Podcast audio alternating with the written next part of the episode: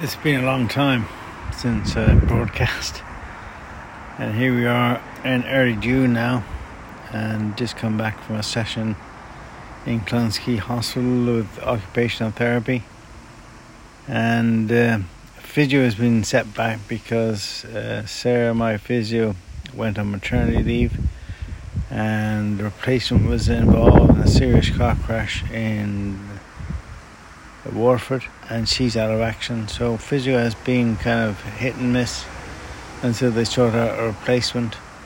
And uh, so I've relied on my domestic stuff, which is not as accurate at times, but you can get the movement and just walking, which today was, I suppose, 16,000 steps, which is getting close now to 12 or 13 kilometers a day sometimes over two sessions, sometimes over one. Walk back from Clonskeagh to Blackrock and uh, Saturday or Sunday. Walk from um, Fairview Hospital into town, had a pit stop at Mulligan's and then a dart to Blackrock and home.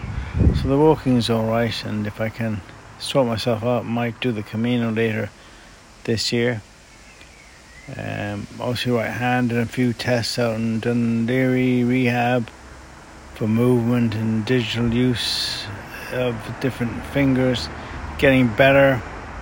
Um, far from perfect. So typing, I was a finger typer, so that hasn't improved anything.